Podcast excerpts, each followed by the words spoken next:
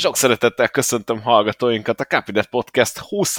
adásában, és egy visszatérő vendéget köszönhetünk, Parrak Zsombor személyében az Arena 4-től érkezett hozzánk. Szia Zsombor, hello, hello! Jelenleg Érdről érkeztem, de valóban, hello! legyen, legyen. Tehát az Arena 4 szakkommentátor, a kommentátor, a szerkesztője, van még ott valami? A szakkommentátor nem vagyok, arra ott van nem Zoli. Vagy? Ja, akkor csak kommentátor, szerkesztő és minden egyéb. Igen, tehát a csakot azért tegyük idézőjelbe, mert hát ugye azért nem ennyire egyszerű szakma, de elfog, elfogadom a csak kommentátort is, ha csak, idézőjelbe van téve a csak. Csak kommentátor, szerkesztő és egyéb, ami akad. Bármi, bármi. Egy svájci bicska. Így, így is hívhatnak. És ha már Zoli emlegette, természetesen itt van velünk dr. Juhász Zoltán, aki a szakkommentátor. Szia Zoli! Hello, srácok, sziasztok! Én nem, nem vagyok hajlandó mutatkozni Zoli nélkül most, mert ott, a, ott tart a kapcsolat. Igen, jól is teszed, hidd el, jót tesz. Jó, de amikor, jó, de amikor hajnali 4 óra 23-kor makával lefordultatok a, a Nashville verseny alatt az alámondom, akkor gondolj arra vissza, hogy kimasszírozta meg a vállaidat. Gondolj erre vissza, Zoli. Hát igen, néha erre ébredek fel rémálmaimban. Micsoda belsős info kapásban az adás elején. Én meg kaptam képet hogy ott vagytok, és hogy milyen jó. Együtt szenvedtünk, mert én meg ugye hatig írtam az összefoglaló cikket, mert hát ugye bevállaltam, hogy hát most ez csak egy ilyen rövid Nashville, ott mi baj lehet? 400 mérföld, 1,3 mérföldes oválon, semmi gond, ez lemegy három óra alatt. Könnyed, Persze. Könnyed, könnyed vasárnap este, így hívom. Hadd ragadja meg az alkalmat, hogy csókoltassam azt, aki eldöntötte az NBC-nél, hogy helyi idő szerint 5 órakor kell elkezdeni ezt a versenyt. Tehát semmi értelme nincsen szerintem annak, hogy a NASCAR a futamait évről évre egy, másfél, két, két és fél órával későbbre helyezi. Mert sajnos rengetegszer fordul elő, hogy pont az a csúsztatott másfél-két óra jelenti a különbséget a között, hogy egy ilyen szenvedést látunk, vagy egy teljesen sima futamot. Ugyanis klasszikusan én amennyire értek hozzá, azért nagyobb esélye van annak, hogy eső lesz, hogyha a, a, nagyobb a hőingás, és nem biztos, hogy célszerű mindig naplementére időzíteni a versenyeket. Annyiban, annyiban meg tudnám védeni az NBC-t, hogy ez volt ugye a szezonban az első versenyük, most debütálhatott 2022-ben a NASCAR az NBC-n, és, és azért ennek valamennyire kiemeltebb spotot akartak adni, ezért csúsztatták el, most ha megnézed, akkor a, a most hétvégi verseny, a Road American az megint már korai lesz, ezt a este kilenckor kezdünk majd. Igen, csak ugye a risk versus reward arányt én egy picit rossznak érzem. Tehát ez egy rossz alkú, és attól tartok, hogyha ez így stabilizálódik, akkor el fogjuk veszíteni a 36 versenyből szezononként átlag két-három futamot. Én megértem, hogy a kőkemény valóság az az diktálja, hogy, hogy sokkal több tévénéző és sokkal több befolyó szponzor dollár jön ki, ha csúsztatjuk a kezdéseket, és inkább a késő délutánokra, kora estékre időzítjük, mert az több nézőt is jelent, de valahol a NASCAR-nak mondjuk a 2025-től kezdődő időszak televíziós kontraktusaira meg kell annyira erősödnie, hogy megálljon a saját lábán, és azt mondja, hogy ennyire nem függhetünk a tévécsatornáktól, és legyen már legalább arra esély, hogyha tudva lévő, hogy jön az eső, és látjuk egy-két nappal korábban, hogy vasárnap késő délutánra elromlik az idő, akkor ne egy 24 órás sávon belül legyen az, hogy már nem módosíthatunk a kezdésen, hanem legyen egy picit nagyobb szabadsága a NASCAR-nak. Mert ez a Nashville is pont elkerülhető lett volna. Másfél órával korábban kezdenek, azt esetleg még lehetett volna valahogy rugalmasan az utolsó pillanatban is kieszközölni, nincsenek ilyen szerződéses békjók, akkor szerintem sokkal jobban jött volna ki az egész NASCAR ebből az NBC-s debütálásból. Akkor azért mondjuk el, hogy ha valaki esetleg nem látta volna a futamot, ugye hétvégén Nashville Super Speedway-en rendezték a NASCAR Cup Series versenyét, és kettőször is meg kellett szakítani a futamot, ugyanis egyszer villámlott, azt hiszem, hogy az a szabály, hogy 8 mérföldön belül, ha a pályához képest részelik, akkor ugye nézőket le kell küldeni a lelátorról, és megállítják a versenyt. Másodszor pedig hát konkrétan ugyanígy villám, aztán megérkedett az eső is, amit aztán föl kellett szállítani. Az első megszakítás volt olyan körülbelül e- kicsivel több, mint egy óra, a másodikat én már nem is számoltam, azt tudjátok esetleg, hogy mennyit álltunk? Második Kettő óra, 20 valamennyi volt, azt hiszem, hogy jól emlékszem. Igen, igen, majdnem két és fél Fáj, óra az, volt. az fájt, az fájt. Akkor gyakorlatilag ilyen három és fél óra totális üres járat volt a, gyakorlatilag a NASCAR-ban, de nagyon jól elbeszélgettetek. Zoli, Akar, akartam mondani, akartam mondani, hogy üres járat volt a NASCAR-ban, meg lehet, hogy az NBC-n, de az Arena 4-en ott csináltuk a műsort. Igen, Fiesta igen. volt. Pedig ott tartottunk Makával, hogy olyan hajnal fél háromkor Zsombort már mindenféle ígéret próbáltuk a szerkesztői kis standjáról beszólítani a kommentátorállásba, hogy, hogy valamilyen módon átsegítsen bennünket az éjszakán. De hát a masszírozás mindig, jött. Aztán utána mindig történt valami hír, ami miatt pont nem kellett beülnem, de amúgy elő volt készítve már minden, úgyhogy ha, ha úgy alakult volna, akkor persze megérkeztem volna, de annyira, annyira ügyes volt ez a két ember, hogy, hogy, hogy nem kellett őket kisegíteni. Ki kell egészíteni most már az önéletrajzodat a kommentátor, szerkesztő és masszőz jeligére. Igen, meg pszichológus, azt is belírhatjuk lassan. De, de amúgy nagyon durva, hogy, hogy ez az egész nashville élmény, ez, ez konkrétan ö, adásidőben, ami élőben történt, az hosszabb volt, mint amit a, mint amit a Coca-Cola 600-on pattintottunk össze. Nem tudok beszélni. Pedig az sem volt egy rövid verseny. Hát Egyébként hát, nem én örülök ennek a kis piros zászlós szakasznak, ugyanis a héten nem hivatalosan megalakult. Illetve hivatalosan megalakult a nem hivatalos Colcaster rajongói klub, ugye pont itt az Oli picit piszkálására, hogy megmutassam, hogy nem egyedül vagyok Colcaster szurkoló ebben az országban, és képzeld, de le kell ellenőriznem, de azt hiszem már, hogy hat tagja van, és hát ugye az aréna így közvetítésben, Zoli, nagyon szépen köszönjük a reklámot a Colcaster fanok, hogy meg, meg lesz egészségedre, Boszkó, hát minden, ami átsegít az éjszakán, tudod. Itt a piros zászló, hat, hat tagú, szóval, hogyha most bármilyen Colcaster kritika van, akkor azt mondod, hogy a hat tagú Colcaster szurkoló. Én, én ezek után nem merek belekötni Colcasterbe, tehát azt a elsöprő népharagot azt nem akarom elviselni, ami, ami onnan fog áradni, hogyha véletlenül Colcasterre rosszat mondunk, úgyhogy e, meg kell hajolni a népakarat előtt. Ha már hatan vannak, és abból ráadásul az egyik te, e, én már akkor nem, nem bántom Castert.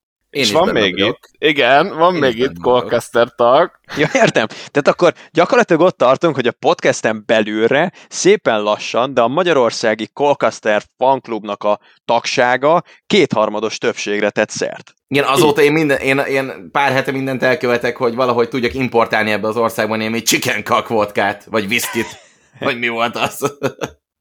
Nem biztos, hogy látok nem, többet nem. az autón, úgyhogy... Chicken cock whisky, és most volt Dixie vodkás autója. Előtte meg Wow Waffles, amúgy. Csak így, hogyha még szeretnél kajálni, és akkor a Wow Waffles kell beszerezned. Azt nem tudom, hogy az is kapható egyáltalán, vagy sem. Hát a, a Colcaster féle 41-es így kezd lassan az élelmiszer nagykereskedők kánoányává válni. Ugye egy dolgot tudok, ami biztosan van Európában, az a ház CNC gépberendezései, abból tudsz esetleg rendelni, az tuti elérhető, mert az Hát igen, csak a, csak a nappalimnak az interiőrjébe annyira, annyira nem néznek jól. Oda a chicken cocks kell. Viszont egy kis chicken cock oda a whisky gyűjteménybe az, az, az nem árt. Nem hát ártana ott maga az autó is milyen királyul nézett már ki, szóval oké, okay, poén ez a szponzor úgymond idézőjelben, de tök jól nézett ki az a kocsi, Igen, az nagyon szép volt. Tényleg jól nézett ki, de hát, és... hát biztos beszéltetek róla a, a vonatkozó adásban, de hát amikor a Maka bemondta közvetítésben, hogy és akkor itt jön Cole Caster a chicken cock viszkis autóval, hát utána konkrétan ugye három percig át kellett adnunk Zolinak a, a terepet, mert mi, mi kijöttünk adásból, mert annyira röhögtünk ezt tanúsíthatom, ez valóban így volt. Azon gondolkodom, hogy Tony Stewart és Ryan Newman visszavonulásával én azért minden évben szerettem képzeletben megszavazni azokat a versenyzőket, akikre, hogyha valamilyen élelmiszer, üzletem, étterem, franchise-om lenne, akkor nyugodt szívvel pakolnám a szponzor dollárjaimat, mert vannak olyan karakterek szerintem a NASCAR-ban, akikre ha ránézel, akkor megkerekedik az étvágyad.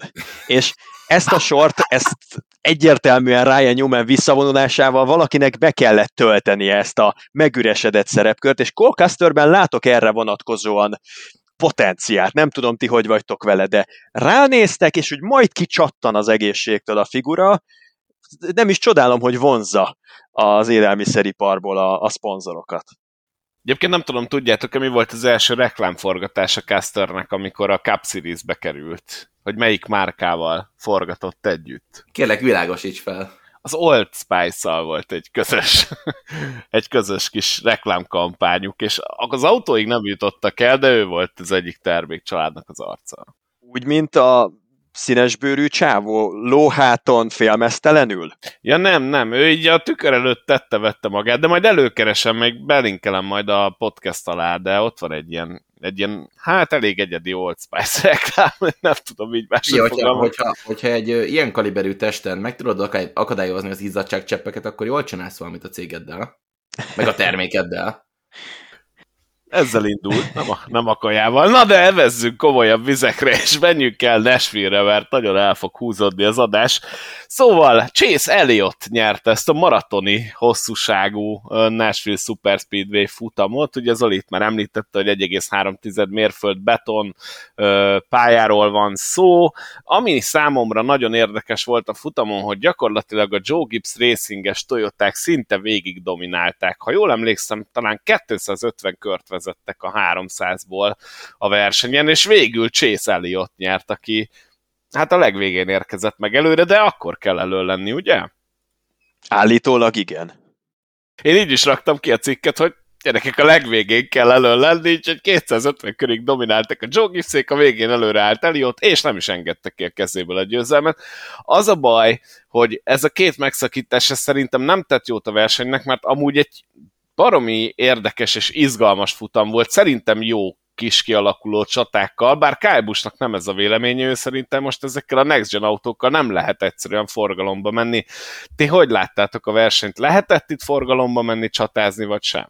Tehát egyik héten lehet menni forgalomban, és akkor mindenki boldog, aztán a másik héten nem lehet menni forgalomban, és akkor senki nem boldog. Ez abszolút pályafüggő, tehát hogy Kyle Busch is tudott előzni már az idészazonban, végig tudott jönni a mezőny. Alapból az egész a verseny úgy kezdődött, hogy neki a legvégéről végig kellett jönni a teljes mezőnyön, és emberünk, nem tudom, 30-40 kör alatt ott volt már a top 15-ben.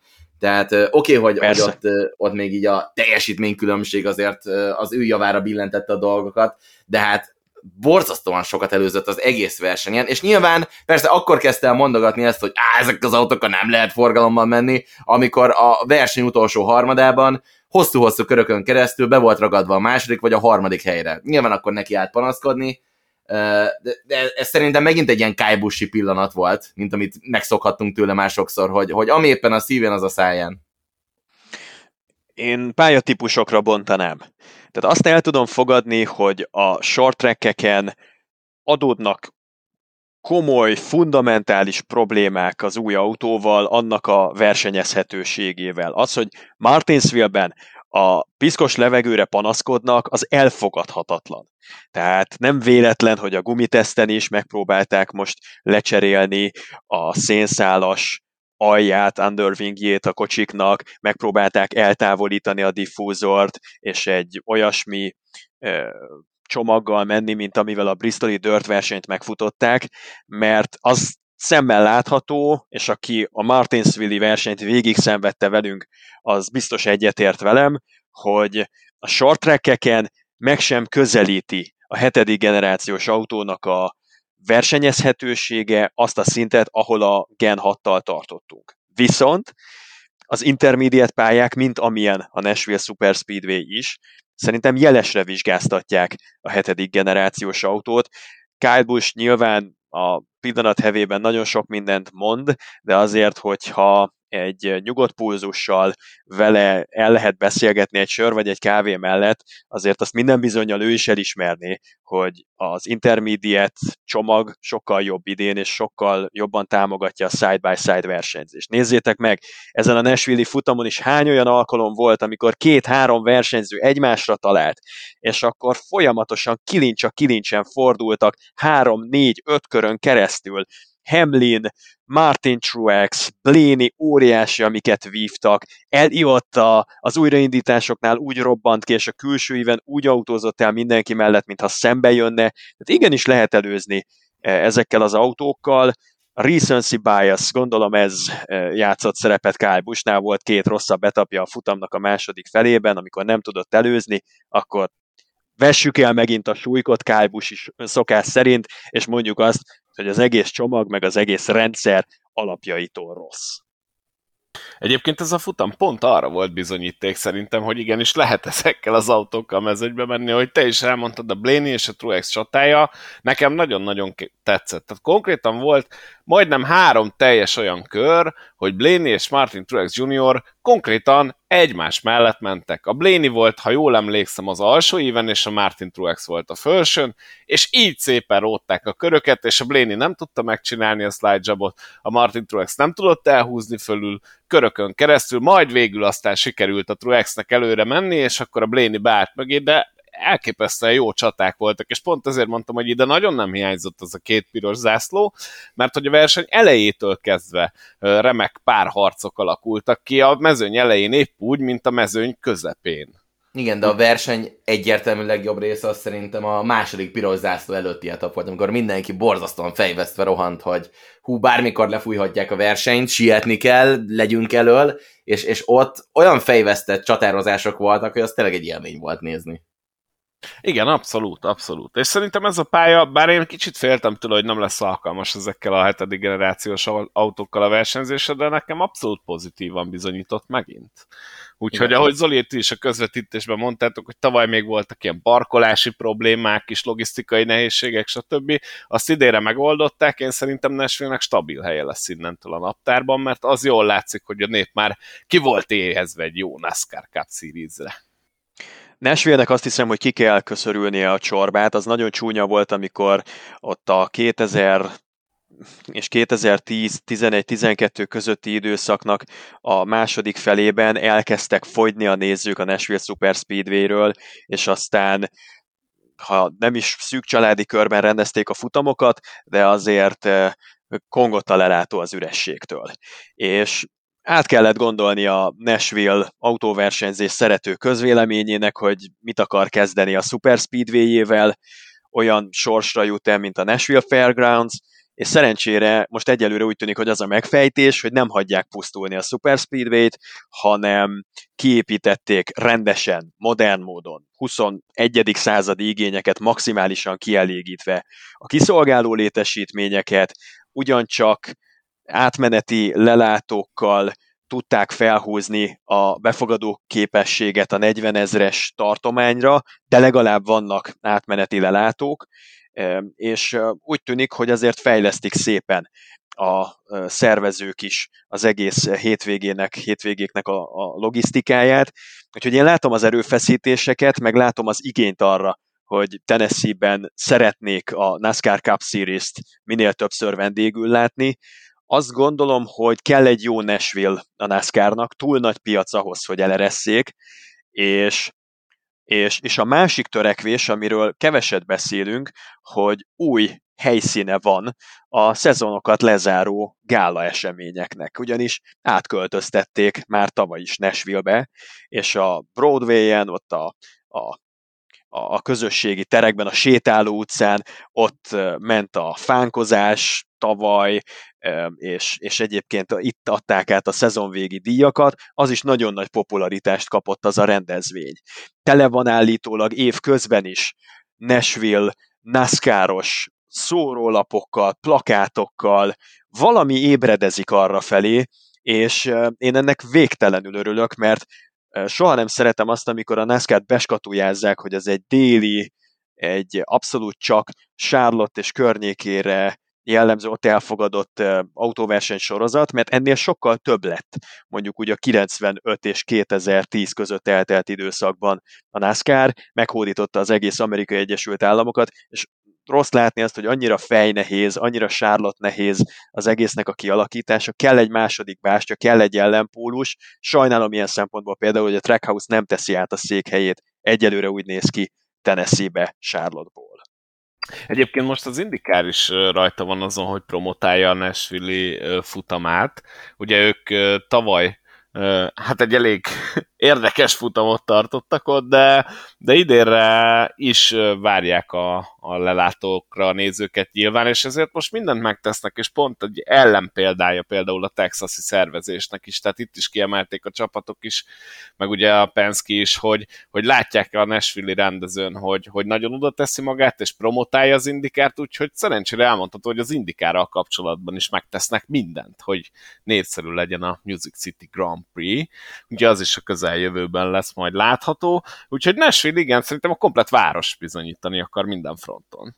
És még ha annyit megengedtek, hogy a Nashville ez egy érdekes kísérlet volt, mert a Dover Motorsports cég birtokolta, tulajdonolta Nashville-t, egészen addig, amíg 2021. decemberében maga a Dover Motorsports is hát kilóra fel nem lett vásárolva a Speedway Motorsports vásárolta fel, és tulajdonképpen a Doveri versenyeknek az eseménytelensége vetett fel kérdőjeleket, és talán így szegeződött a figyelem arra, hogy Nashville-ben van egy másik betonovál, ami egész jó Xfinity meg track futamokat rendezett az azt megelőző érában, és miért ne lehetne megpróbálni, hogy egyszer a második Doveri futam helyett Nashville betonjára látogassanak el. És ezt tavaly kipróbálták, annyira hálás volt a nashville publikum ezért a törekvésért, hogy megkérdőjelezhetetlenné vált a 2022-es naptárban nashville a szerepe, viszont nem szabad elhallgatni, hogy amíg tavaly zsúfolásig teltház volt, addig idén lehetett találni foghíjakat a lelátókon. Hogy ez az időjárás előrejelzés miatt adódott, vagy, vagy másokból, azt nem tudom, de ha ne adj Isten elindul egy rossz vektor lefelé, egy rossz tendencia, akkor lehet, hogy 5-10 éves távlaton belül ez a Nashville másodjára is kudarcot volt. Tehát na, most nagyon észnél kell lenni szerintem, hogy a 2023 évben megrendezett verseny az, az normális promót kapjon, csak tippelni tudom, meg remélni tudom, hogy azért nem volt teltház, azért nem tudták a 40 ezer férőhelyet megtölteni, mert legjobb esetben egy 38 fokos kánikula várt a kilátogató nézőkre, rosszabb esetben meg egy özönvíz, és emiatt úgy döntöttek, hogy hát kell a fenének a cétszó. Egyébként is messze van Nashville belvárosától, hagyjuk inkább, ez most, ez most offos lesz ez a hét gyerekek, majd jövő évben ki látogatunk a versenyre. 41 fokos volt egyébként az előrejelzés. Na, az, az nagyon durva lett volna, na meg hogy ott van az is, hogy, hogy ugye pedzegetik, hogy a Nashville Fairgrounds-ot visszahozzák egy újabb visszatérő pályának, ami szintén ott van a környéken. Úgyhogy nehogy itt az legyen, hogy itt a, a nagy népszerűség miatt most ki akarunk sajtolni rövid időn belül mindent a környékből, hogy aztán utána nagy pofára esés legyen, mert én amúgy nagyon szeretem azt a környéket, nem voltam még arra felé, Sárlatban voltam már, de, de így amit láttam Nashville-ből, meg Tennessee-ből, szerintem ez egy nagyon-nagyon hangulatos, nagyon szerethető környék, és, és tök jó lenne, hogyha ott a NASCAR tényleg hosszú-hosszú időre most meg tudná vetni a lábát. Úgyhogy élvezetes produktumot pakolnak elénk a srácok. Érdekes ez a Fairgrounds sztori is, mert ott akkora ellenállás van a környékbeli lakosok, annyira nem szeretnék, hogy oda, oda visszatérjenek ezek a hangos, büdös, monstrumok, hogy, hogy mindent elkövetnek annak érdekében, hogy ezt megvétózzák.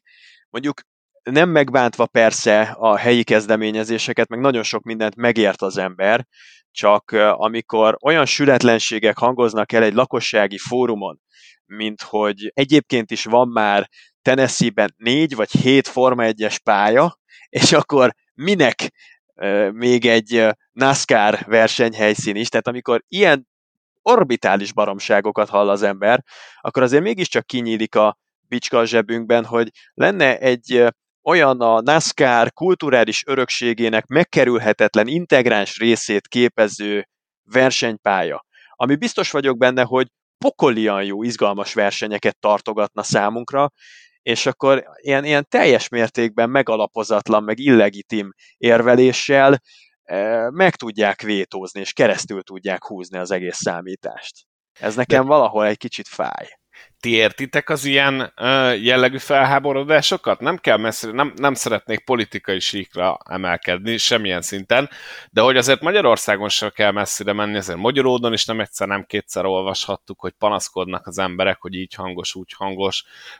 Repülőterek mellé oda költöznek emberek, majd közlik, hogy a repülő hangos. Beköltöznek a vasúti vonal mellé emberek, és közlik, hogy a vonat hangos, és utólag háborodnak fel, hogy ne menjenek a repülők, ne menjen a vonat, ne menjen a versenyautó, ne menjen senki. Tehát, hogyha nem is tudom, én, én elutazom Svédországba, akkor nem háborodok fel azon, hogy hideg van, hanem viszek magammal kabátot, meg aláöltözőt, nem? Tehát, hogy ez csak az én logikám valószínűleg, de nem csak Magyarországon van ám ez így, hanem mint látjuk, ahogy a példa is mutatja, Fairgrounds esetében is így van, de tovább megyek, a Nürburgringen meg kellett állítani azért a hagyományos VLM futamot, azért nem lehetett 4 meg 6 órás a verseny, mert van egy limitje a pályának, ami után csendbe kell lenni. A Nürburgringen, a Nordschleife-én, ahol 30 kilométeres körzetben az embereknek szerintem a negyede abból a pályából él, meg abból él, hogy mindenki oda megy tesztelni. Gondolok itt az éttermekre, a vendéglátókra, mindenre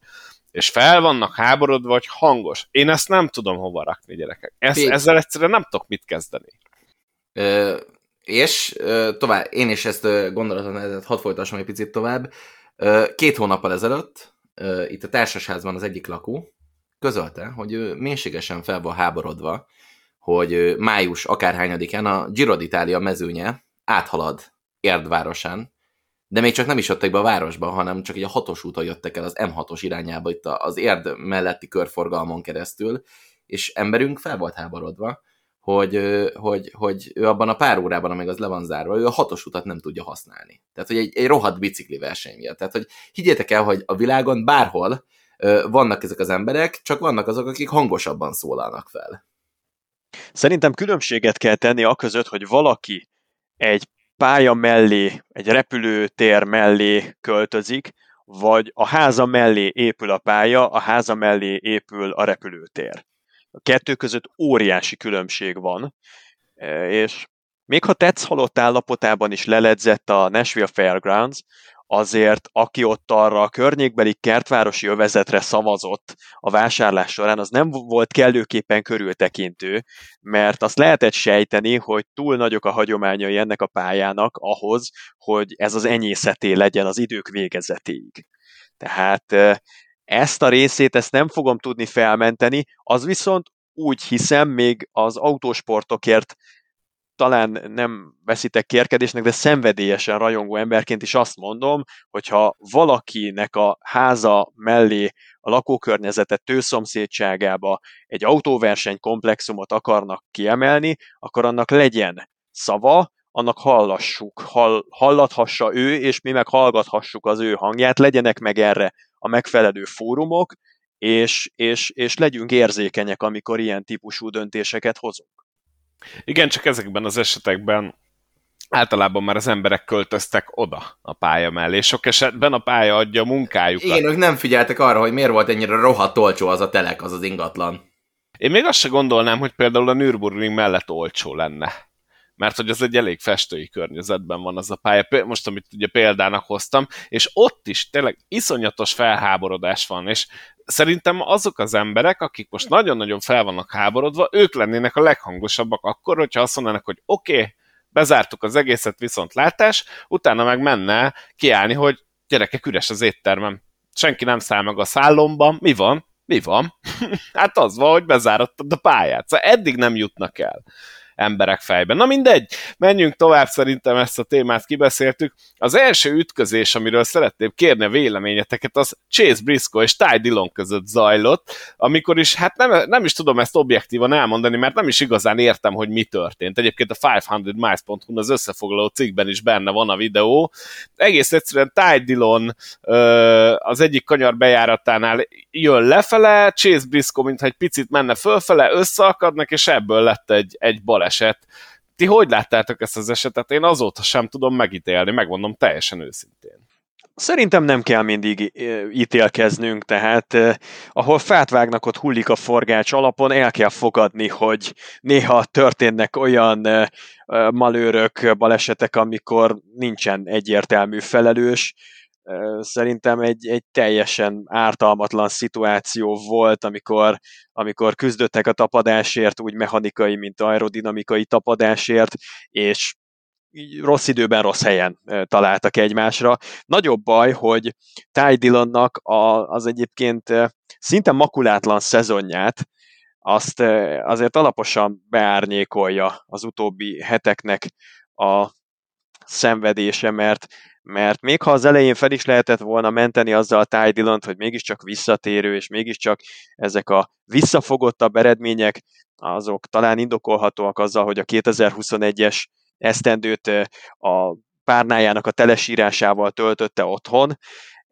Ahhoz képest azért az első 8-10 verseny után el kellene kezdeni szerintem Ty Dillonnal szemben is komolyabb elvárásokat megfogalmazni, és ha valaki így tett, komolyabb elvárásokat próbált megfogalmazni, az bizony csalódott Ty Dillonban, mert amíg Eric Jones hétről hétre hallatja a hangját, és, és mutogatja magát, addig Dillon olyan sok sok, sok babért nem gyűjtött, maradjunk annyiban. Az, az meg abszolút nem jellemző rá, hogy eldobna versenyeket, meg balesetekbe keveredne. Ha még ez is ráköszönt itt a végére, akkor nem tudom, mi lesz Ty Dillonnal. Eric Jones egyébként most is az előkelő 11. helyen ért célba, szóval ez egy remek eredmény szerintem az, abban nem lehet belekötni nagyon ezzel a technikával. Ami érdekesebb, hogy Kevin Harvick csak a tizedik lett, pedig hát én itt az adás előtt is említettem Zolinak, én azt látom, hogy a Stuart House Racing mindent megpróbál elkövetni, hogy Harvicknak legyen egy futamgyőzelme, és erre már csak kilenc húzásuk lehet, meg lesz -e szerintetek? Mármint az alapszakaszban. Amúgy, igen, igen, ugye, hát a rejátszásban. Még a rejátszásban is, hogyha Harvick bejutna. Egyébként Harvicknak volt egy pár olyan momentum ezen a versenyen, amikor úgy nézett ki, hogy akár amúgy ő is esélyes lehet még a legvégén. Tehát, hogy szerintem a 300 körnek a 75%-át az biztos, hogy ott töltötte az első 5-6 hely valamelyikén, és, és folyamatosan próbál csatározni, csak aztán a végén hát nem sikerült úgy helyezkednie, mint Chase Elliottnak, de hát igen, tehát beszéltünk tavaly is sokszor róla közvetítések alatt, meg idén is, hogy uh, most már a, a nyeretlenségi sorozata az több mint 60 verseny óta tart, és hát, hogy ilyen, na, 2007-ben fordult talán elő vele utoljára, és hogy, hogy biztos, biztos most már tényleg pár héten belül meg lesz, de, de tehát, hogy így azért mégiscsak egy 45 éves pilótáról beszélünk, aki nem éppen a 2022-es standardek szerinti top technikában ül, és hát az, hogy ő hétről hétre ott van a top 10-ben, az, az Harvicknak a zseniét mutatja, mert oké, okay, a csapattársai közül Briscoe-nak összejött egy futamgyőzelem, jó, az mondjuk, az mondjuk ö, saját zsíros volt, de hát láthatjuk a többieket, Caster és Almirola gyakorlatilag el vannak veszve a mezők közepén, mint a bizonyos szürke szamár, és hát oké, okay, Harvick továbbra is egy nevetségesen tehetséges pilóta, de de lehet, lehet, hogy túl van, túl van a négyes autó és Kevin Harvick egyelőre a zenitjén. De nem tudom, csak találgatok, csak, csak kezdem azt érezni, hogy, hogy Harvick, Harvick, Harvick le, lefutott. Hát nem tudom. Szerintem, szerintem azért még attól messze vagyunk, hogy Kevin Harvickra azt mondjuk, hogy lefutott. Mármint tudom úgy, úgy, úgy futott le, hogy... Hogy, hogy nem úgy, mint akit minden héten futamgyőztesnek várunk, hanem, hanem neki inkább most már ilyen körbusosan várom, hogy jöjjön össze egy győzelem, hogy így, De Zsombi, hogy így a harmadik szakaszban jól alakulnak a dolgok. Zsombi, mi az a legnagyobb összeg, amit feltennél mondjuk egy adott hétnek a szerdai napján arra, hogy Kevin Harvick nem nyer vasárnap?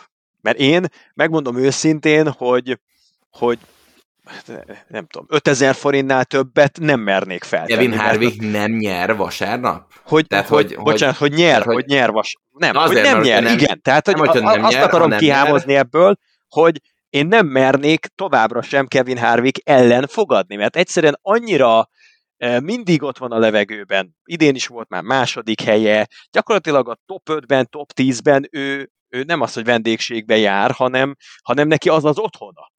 És és, és én nem mernék egyszer sem Harvickról negatívan megnyilvánulni, mert az egész karrierje arról szól a fickónak, hogy, hogy rácáfol a kritikusokra, még egyszer mondom, 5000 forintnál többet most sem mernék arra feltenni, hogy nem Kevin Harvick nyeri a Road amerikai versenyt most vasárnap. Hát, Szerintem folyamatos hát, fenyegetés. De most akarsz fogadni? Ezt most azért kérdezed? Hogy most 36 ember akarok-e fogadni Kevin Harvickkal szemben? Nem, ezt csak arra felmondom, hogy tulajdonképpen rendben, van egy több mint 60 versenyes nyeretlenségi sorozata, de ebből a 60 versenyből 6-ot, 7-et egészen nyugodtan megnyerhetett volna, és nem, nem látom... Vagyok, nem vagyok egyébként egy nagy fogadós, de erre a szezon végéig én minden héten tennék legalább egy millió forintot. Ne! Esküszöm. De figyelj, tehát olyan a szezon végén nem fogok örülni. hát oké, okay, csak tehát és, csak azért, és csak azért egy milliót, mert valószínűleg annak az odza, hogy nem Harvick nyer, hanem a maradék 36 emberből valaki, arra nagyjából ilyen 1,12-es ott lenne, és lehet, hogy sokat mondtam vele. Én amondó vagyok, hogy, hogy Harvicknál is eljöhet az a pont, amikor, amikor igaz lesz az a kijelentés, hogy talán már inkább a múlt Kevin Harvick, mint sem a jelen, pláne a jövő, de most még nem tartunk itt, és uh, ugye valószínűleg, ha neki nem fog menni 2023-ban sem, akkor az lesz az utolsó éve. Idén van szerződése, jövőre még van szerződése. Ez az, amit biztosan tudunk. Tehát akárhogy is nézzük, Kevin Harvicknak még van körülbelül 50 versenye arra, hogy, hogy visszataláljon a 2019-es vagy 2020-as szintre.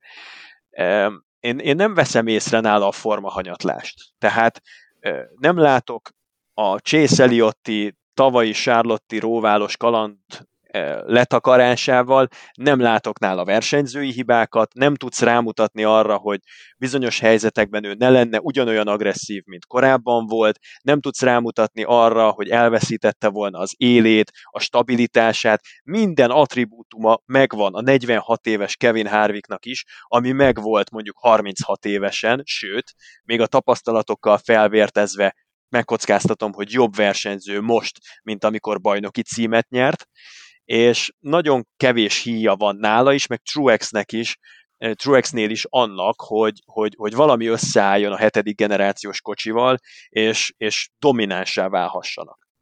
Mondjuk általában, hogyha én tippelek, akkor annak mindig az ellenkezője történik meg, mert ugye pár hete adásban beszéltünk Martin Truexnek a potenciális jövőjére, ugye akkor még nem tudtuk, hogy mi lesz belőle, és arra mondtam, hogy Ázoli, azt érzem a nyilatkozatokból, amit a felesége is mond, hogy szerintem ő befejezte neki vége. És ott utána elkezdtünk hosszú-hosszú perceken keresztül beszélni arról, akkor ki lehet majd a pótlása, aztán hát jött a bejelentés, hogy Truex marad, úgyhogy lehet, hogy, lehet, hogy most itt arcoskodtam, hogy persze rádobunk egy milliót arra, hogy Harvick nem fog nyerni, szóval lehet, hogy most a Road Amerikán majd ö, keresztbe tesz ezeknek a gondolatoknak. Én nem tudom, de szerintem te nagyon bátor ember vagy, hogyha ha, ha minden szerdán következetesen megmernéd azt fogadni, nyilván ott szok függvénye az egész, de egy millió forintot feltenni arra, hogy Kevin Harvick nem nyer a hétvégén, az szerintem hajmeresztő nagy bátorság. Már-már vakmerő. Boszkó, te mennyi pénzt tennél fel arra, hogy szerdán, hogy vasárnap nem Kevin Harvick nyer? Én, én sem ennyit, de okay. unom már, hogy sokszor egyetértek. nem, de tényleg, e, ebben is egyetértünk, hogy a Harvick az, az, az a csávó, főleg a 2020-as szezonját nézve, akit soha egy pillanatig nem lehet leírni. Egyébként ugyanilyen az általatok említett Martin Truex is, akire picit át is kötnék, én nem mernék fogadni egyikőjük ellen sem. Tehát a Truex is és a Harvick is olyan emberek, szerintem, akik bármikor, bárhol, gyakorlatilag bármivel képesek egy futam győzelemre. Nyilván hát itt az otcok, amiket Zsobor mondott, szerintem az nagyon optimista az az 1-12, én ilyen 1-0-3 Engem 1-0-3, 1-0-4, amúgy igen, igen és, azzal, és azzal már nem is vagy jó, egyébként mert ha már csak két futamot megnyer, már szerintem bőven mínuszba jössz ki az év végén, és annyi bőven benne van Harvickban, én itt, bár az előző adásban is beszéltük a Stuart House Racingnek a gyengélkedését, én emiatt lennék egy kicsit magabiztosabb idén, mint mondjuk tavaly vagy tavaly előtt, bár tavaly sem szerep szerepeltek már túl jól. Az egész csapatot látom rossznak, de, de ezt már kibeszéltük. Én amúgy, én amúgy Harvickot a legnagyobb bátorsággal és szívvel amúgy jövő hétre raknám futam győzelemre. Mármint Mert jövő héten mi lesz? Atlanta. Ugye Super Speedway, és azért a Fordok idén Super Speedway-en azért elég bitangul néznek ki. Nekem jobban tetszenének Harvick atlantai esélyei, hogyha nem építették volna át a pályát. De ettől függetlenül azért, nem pont rossz azért mondom, pont azért mondom, mert átépítették.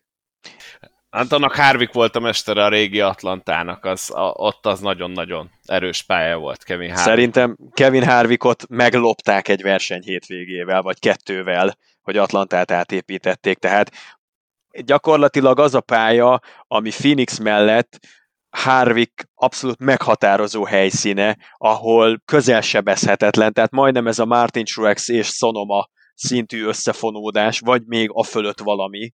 Tehát Kevin Harvicknak nagyon fog hiányozni a régi atlantai konfiguráció, az domborította ki szerintem igazán az erősségeit Harvicknak, ahogyan ő ott megautózta a 3-as, 4-es kanyart, akkor amikor a többiek kapaszkodtak a kormányba, hogy, hogy kinek kocogtassa a foguk a szájpadlásukat, és, és Kevin Harvick meg, meg milliméterre pontosan átfűzte az autót, az, az szerintem fergeteges volt a maga nemében.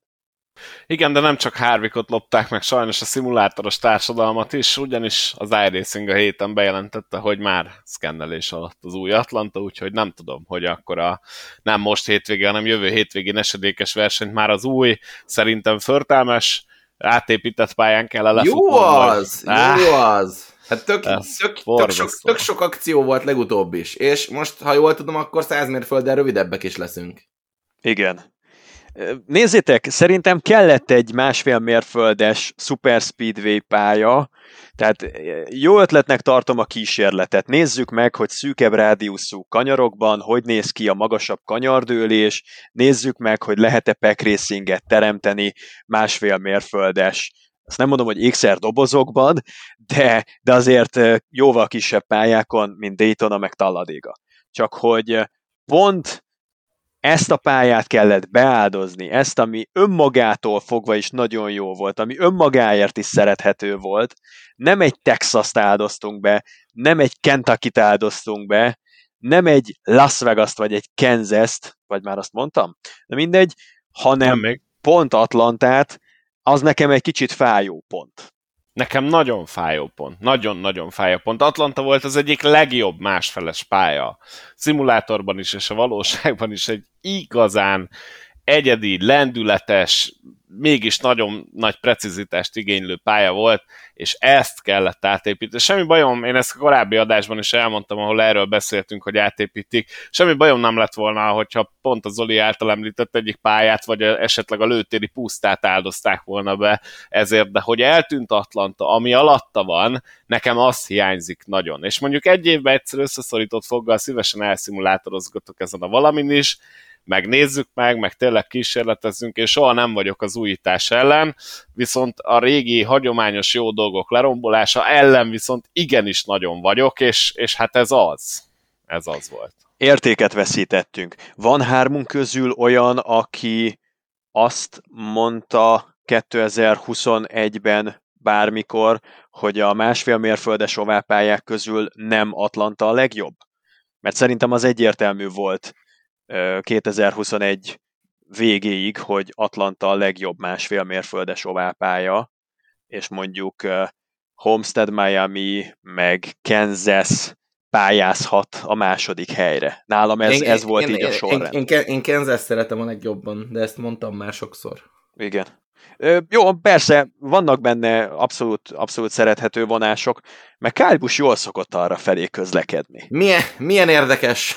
Ugye? Ez csak egy ilyen megfigyelés milyen érdekes. részem. Hát pont, pont itt a csillagok együtt állnak. De igen, jó. igen. No, de beszélgessünk szerintem egy kicsit Martin Truex Juniorral, aki nem tudom, azt mondtátok-e, hogy hosszabbított, csak azt mondta Zsombi szerintem, hogy beszélgetettek róla, hogy nem. nem hát eldölt, fog. Eldölt, aztán, eldölt, aztán eldölt, igen. Martin Truex Junior hosszabbított, és jövőre is a Joe Gibbs Racing 19-esében láthatjuk majd őt, ezt Nashville-i szabad edzés után jelentette be. Egyébként egy ilyen sima pénteki interjúban gyakorlatilag. Én meg is lepődtem, hogy ennek nem kerített nagyon feleket, megunta, hogy ennyit kérdezgetik, és mondta, hogy nem, maradok jövőre is, ez eldőlt, szerződésem még nincs, de mindenben megegyeztünk, és ennyi, ez csak a jövő évre szól, utána nem tudom mi lesz, úgyhogy Martin Truexnek megjött egy kicsit a kedve a folytatáshoz, én úgy érzem, egy picit örlődött, de, de szerintem ott azért meggyőzte a közvetlen környezet, hogy van ebben még, van ebben még, és hát neki is nagyon úgy tűnik, hogy futamot kell nyernie, és ezen rajta is volt ezen a Nashville hétvégén, ugyanis az első és a második szakaszt is Martin Truex nyerte, és akkor ugorjunk egy picit a verseny végére, ahol szerintem gyakorlatilag jöttek az óriási izgalmak, ugyanis, ha jól emlékszem, Biliki volt az, akinek lelassult az autója, és valami kis folyadékot eregetett a pályára pár körrel a vége előtt, és ezért egy sárgát lengettek be, és ekkor döntött úgy a Joe Gibbs Racing, aztán itt szerintem Zoli fog mondani egy érdekességet, hogy komplett az élmezőnyből kihívja az összes autóját egy gyors kerékcserére. Kyle Buschról tudom, hogy kettőt cserélt, a többiek. És mindenki más négyet. Igen? úgy, végzett, úgy végzett a pitben, hogy kijött 5 másodpercen mindenki előtt, akivel együtt ment be, majd egy helyjel került előrébb, mint, mint aztán Danny Hamlin volt mellette talán, vagy a Truex. És a 11. helyre jött vissza Kyle igen, igen, igen, ő volt a legfrissebb Igen, és ugyanúgy, ugyanúgy jöttek mögé a többiek, mint ahogy kiálltak, csak Kyle 5 másodperc előbb végzett, és, és az, hogy, hogy ő kettő kereket cserélt, az végül nem számított semmit, mert hogyha négy, négy kereket cserélt volna, pontosan ugyanott uh, indult volna újra a legutolsó újraindításnál.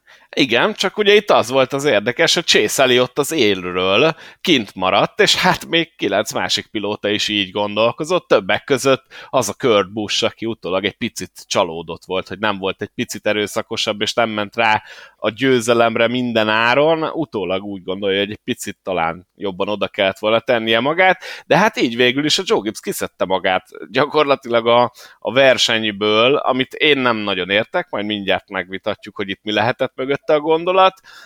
Ryan Blaney, Kyle Larson, Austin Sindrick és Kurt Busch voltak a legjobb ötben, és Kurt Busch volt a második, tehát hogy őt a végére tettem valamiért, de amúgy ő indult Eliott mögül, illetve mellől egészen pontosan, és hát Chase Elliott meg is nyerte a futamot az újraindítás után, azonban volt egy baleset, ami miatt nem jött sárga zászló, ami egy picit érdekes. És akkor szerintem közelítsünk onnan, ahonnan ti szeretnétek. Ezek történtek, melyikről szeretnétek beszélni? Kezdem én, kezdem én.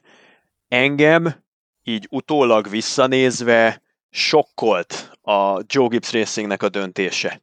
Gondoljatok bele abba a helyzetbe, hogy ott van pozícióban három Joe Gibbs Racinges kocsi is, és Chase Elliotot üldözitek.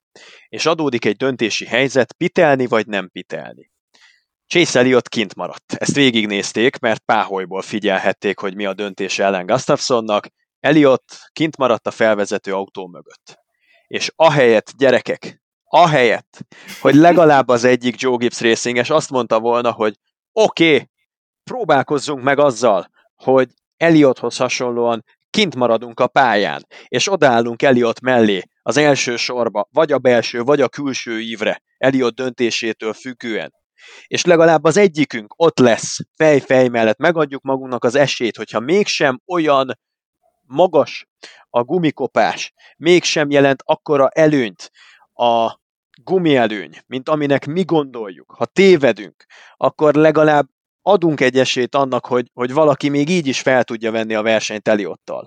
Ha a piszkos levegőn kevésbé lehet előzni, mint ami nekünk a percepciónk arról, hogy hogyan lehet majd előzni friss gumikon a piszkos levegőn forgalomban, akkor ne írjuk már le teljesen a versenyünket. És nem volt ennyi ész. Illetve volt, mert állítólag Martin Truexet nem akarták behívni, csak a nagy trükközésben, meg a nagy variálásban, ahol már kódszavakkal közlik egymással, hogy jöjjünk vagy ne jöjjünk, Martin Truex elértett valamit, amit a fülére mondtak, így végül Hamlin is, Kyle Busch is, és Martin Truex is ment a pitbe. Röhely.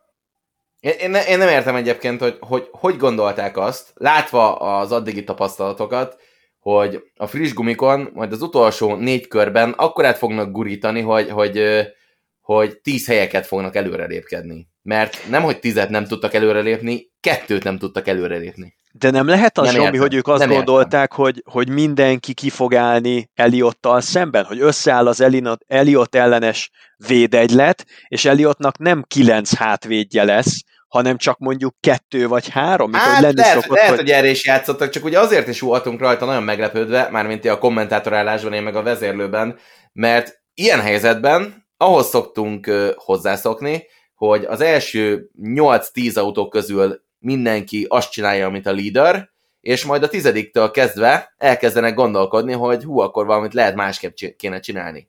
És ilyenkor, amikor az első helyen lévő ember kint marad, akkor az első 8-9-10 autó, az mindig kint szokott maradni.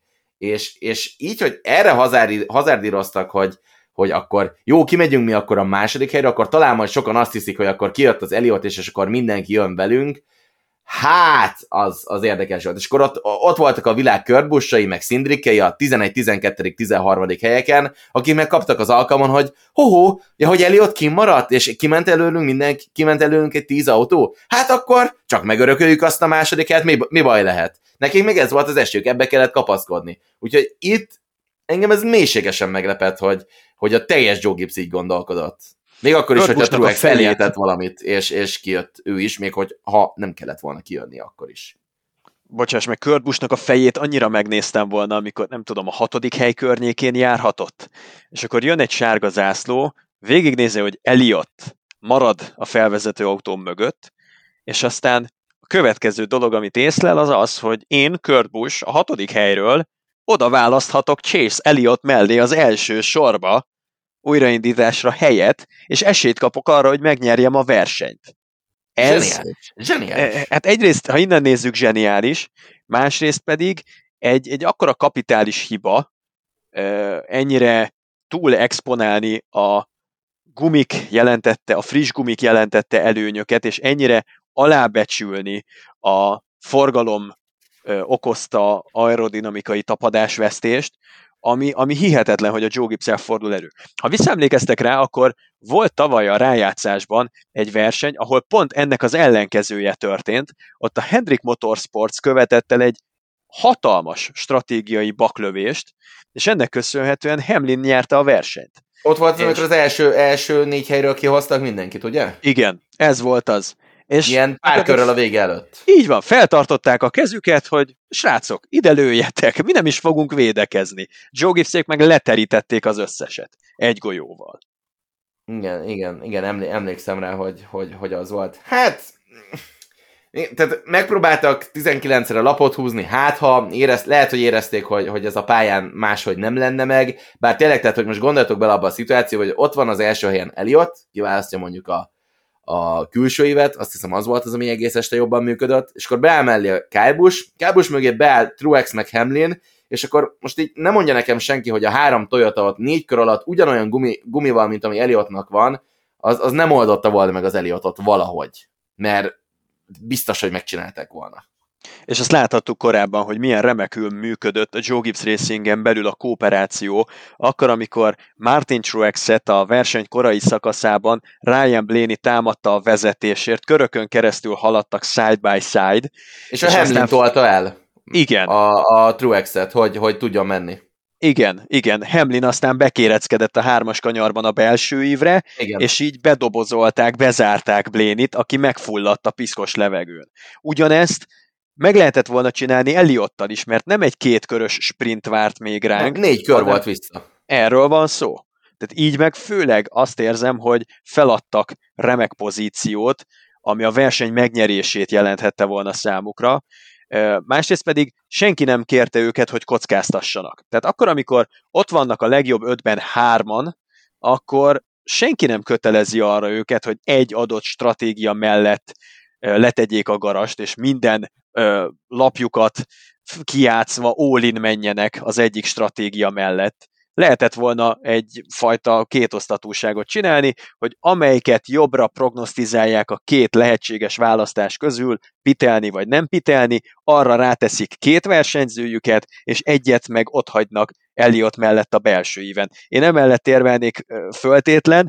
Azt hiszem egyébként, hogy végül ez lett volna, csak Truexék meg túl variálták itt a Igen, dolgaikat. hát úgy lett volna értem, hogy a Truexet ott hagyják, mert neki kellett ugye a futamgyőzelem, és akkor a Hamlint meg a Kálbust rárakják erre a, a hazárdírozós ö, taktikára, hogy aztán majd lesz valami. Hát nem lett semmi. Amúgy szerintem biztos azt akarták megcsinálni, amit a, az Eliott meg a Truex is csinált a verseny még korai szakaszában, hogy az újraindításnál ugye az egyes kanyarnak a külsői az elképesztően jól működött friss gumikkal, és ugye ott lehetett katapultálni előre 5-6 pozíciót is, tehát ezt az Eliott is megcsinálta, a Truex is megcsinálta, még az első, meg a második szakaszban, és biztos, hogy ők is ezt akarták, csak hogyha visszanézzetek a visszajátást, akkor a, a Kyle Busch azt olyan szinten dobozolta be valamelyik másik sárga színű autó, hogy utána Kyle Busch szerintem így örökre elvette a gázpedálról a lábát.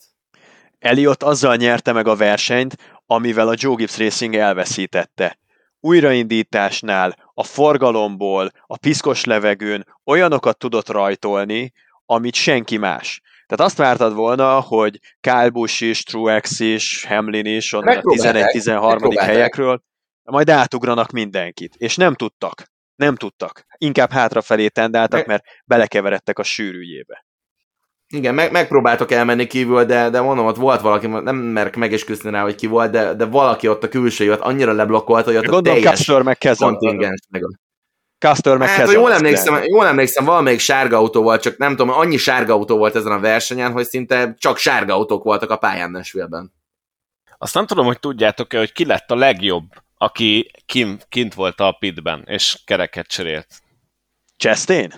Ross Chastain, tehát hogy még ezt sem nyerték meg a Joe Gibbs Racing-es Toyoták, mert Danny Hamlin csak a hatodik lett, Christopher Bell a nyolcadik lett, és ugye az általatok is említett baleset során, ami Cole Caster és Brad Keselowski között történt, ott valahogy belekeveredett a Kyle Busch is, valahogy belekeveredett a Martin Truex Jr. is, mert hogy ők visszaestek a 21-22. helyre Corey LaJoy mögé, Cole Caster a 26.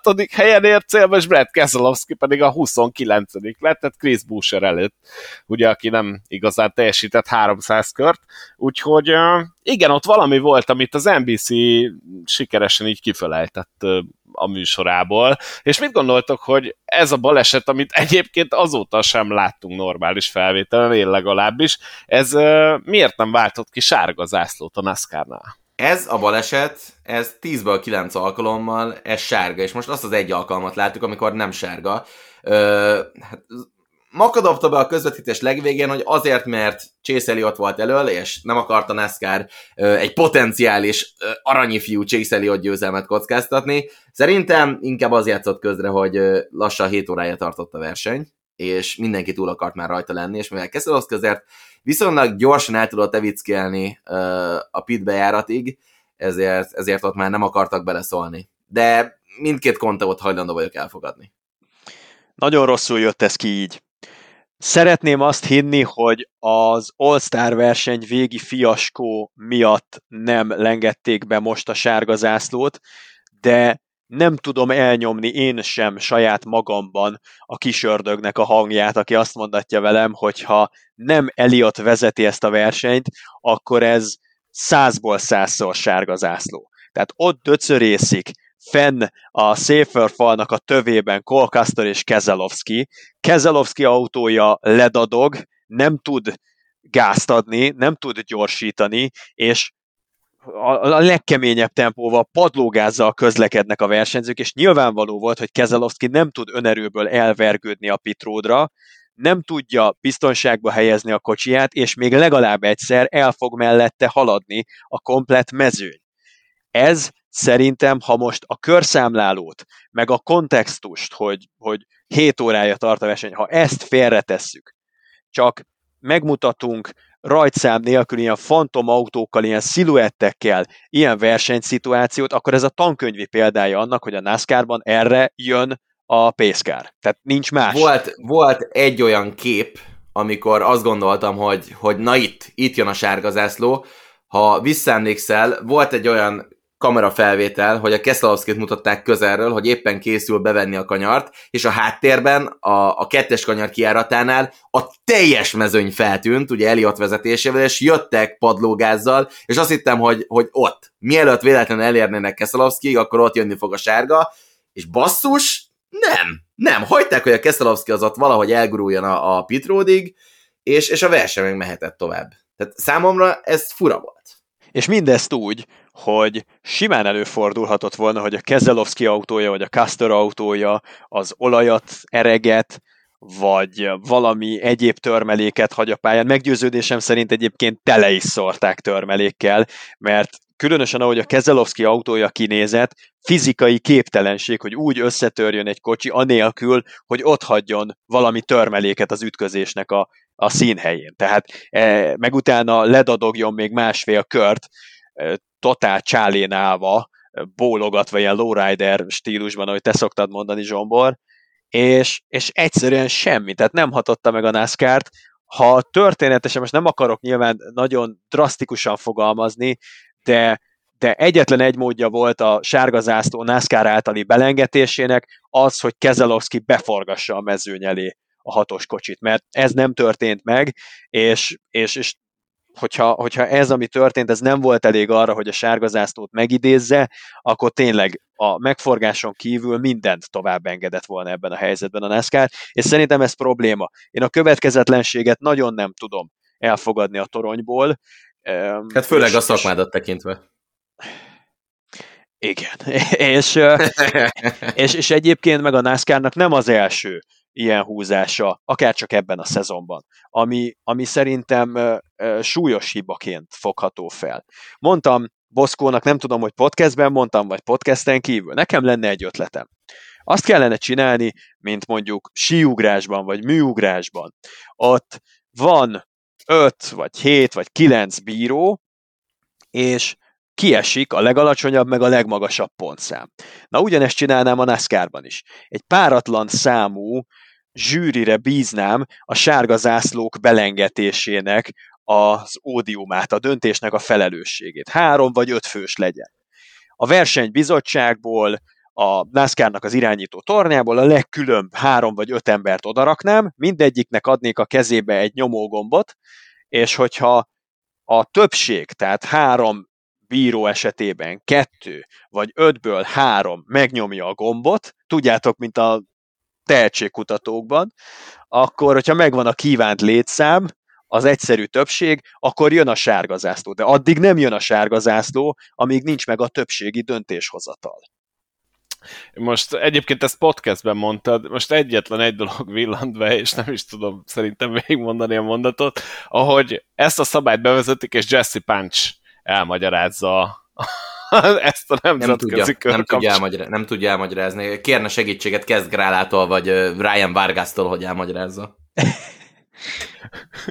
Jaj, kicsit, kicsit most nem tudom, elkalandozott a gondolatom, és így teljesen megvan előtte vizuálisan. Jesse Punch áll a pálya mellett, és próbálja túlordítani a maga mögött a légkulcsok zaját és a versenyautók zaját, és mondja, hogy most ott hárman ülnek föl. Mit szóltok Jesse Punchhoz, hogy hétről hétre így bejelentkezik, most ugye visszatért, hát a múlt hét az, az elég erősre sikerült, egy kicsi ilyen kanyardobnék múlt, múlt, hét, múlt héten nem volt, ugye, mert versenyünk se volt. Igen, az előző fordulóban, bocsánat. Hát Sonoma, Sonoma. Sonoma az, az kifejezetten erős Jesse Punch versenyre sikerült. én, én imádom őt, tehát azt hiszem, hogy, hogy egy végtelenül kedves gesztus az amerikaiaktól, hogy gondolnak a nemzetközi nézőkre, és egy külön sót csinálnak a kedvünkért. Az más kérdés, hogy egyáltalán nem informatív. Tehát gondoljatok bele ebbe a helyzetbe, hogy ott állsz egy NASCAR pitródon, egy nyüzsgő forgatagban, egy versenynek a kellős közepén. Bárkihez oda mehetsz, bárkit megszólíthatsz, bármilyen csapatrádióba belehallgathatsz, és ezekből a potenciálokból, a lehetőségek széles tárházából ennyit hozol ki. Egy, egy elvesztegetett lehetőség, ami nekem egy kicsit fáj. Mindamellett meg nem merem hogy mondjam, teljesen lehordani a sárga földig a dolgot, mert érzem benne az igyekezetet és a figyelmet és a gesztust, hogy ezt értünk teszik, ezt miattunk csinálják, és innen lehet fejlődni, innen lehet előrelépni. Jesse Punch meg semmi problémám nincsen. Szerintem alkalmas erre a szerepre, ugyanazt a, a, a szitut hozza, mint amit mondjuk a Lidl kisasszonya a Foxnál.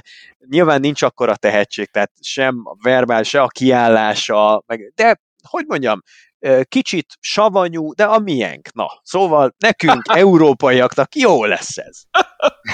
Egyébként... Nagyon, nagyon aranyos leányzó egyébként, így, hogy minden héten dolgozhatok vele, ezt így különösen mondhatom. Na mesélj! De, Hát ugye a magazinműsor miatt, amit gyárt nekünk. Ja, azt hittem, hogy van valamilyen titkos közös munkátok, amiről, amiről még nem hallottam. Ö, írtam, írtam, írtam már neki egy feedback levelet, hogy, hogy jó, jó, jó, amit csinál, de hogy így lehetne jobb. Nem reagált rá, úgyhogy azért remélem elolvasta. Na mindegy, szóval, hogy igen, nagyon-nagyon fura az, hogy, hogy gyakorlatilag azoknál a Na, most akkor egy picit kommentátorként fogom ezt mondani, szóval, hogy vannak ugye azok a pillanatok a magyar közvetítésben, amikor hirtelen eltűnik a, az összes vizuális grafika, ami így megjeleníti, hogy éppen hogy áll a verseny, meg minden, meg vagy tetőkamerával megyünk, vagy, vagy nagyon ráfókuszálnak egy valakire egy nagy totállal.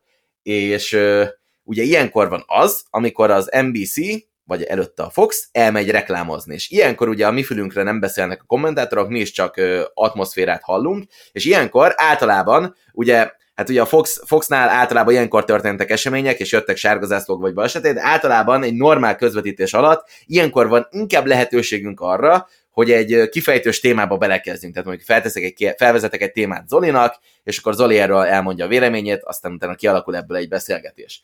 Viszont ezeket a az amerikai reklámszüneteket kezdték el idén megszakítani Jesse Punchnak a bejelentkezéseivel, és tegyük hozzá egyébként Jesse Punchnak ez az első éve, amikor ezt a NASCAR-nak a kupasorozatában csinálja, mert előtte arka versenyeken dolgozott, meg KNN szériában, meg modified meg late model autók versenyein, szóval azért ez neki egy nagyon nagy ugrás.